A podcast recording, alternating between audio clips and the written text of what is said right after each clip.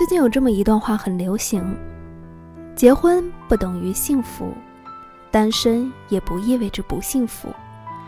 我们出生就一个人，最后也不太可能同时离去。爱情是精神的奢侈品，没有也行。很多人都说最后一句真的是点睛之笔，但是你细细品味这段话，它道出的是现代人对于爱情和婚姻的区别和看法。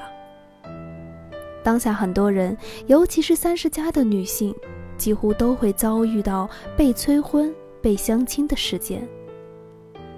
爱情永远都是青春永驻的，婚姻是建立在爱情之上的，而不是建立在年龄限制的。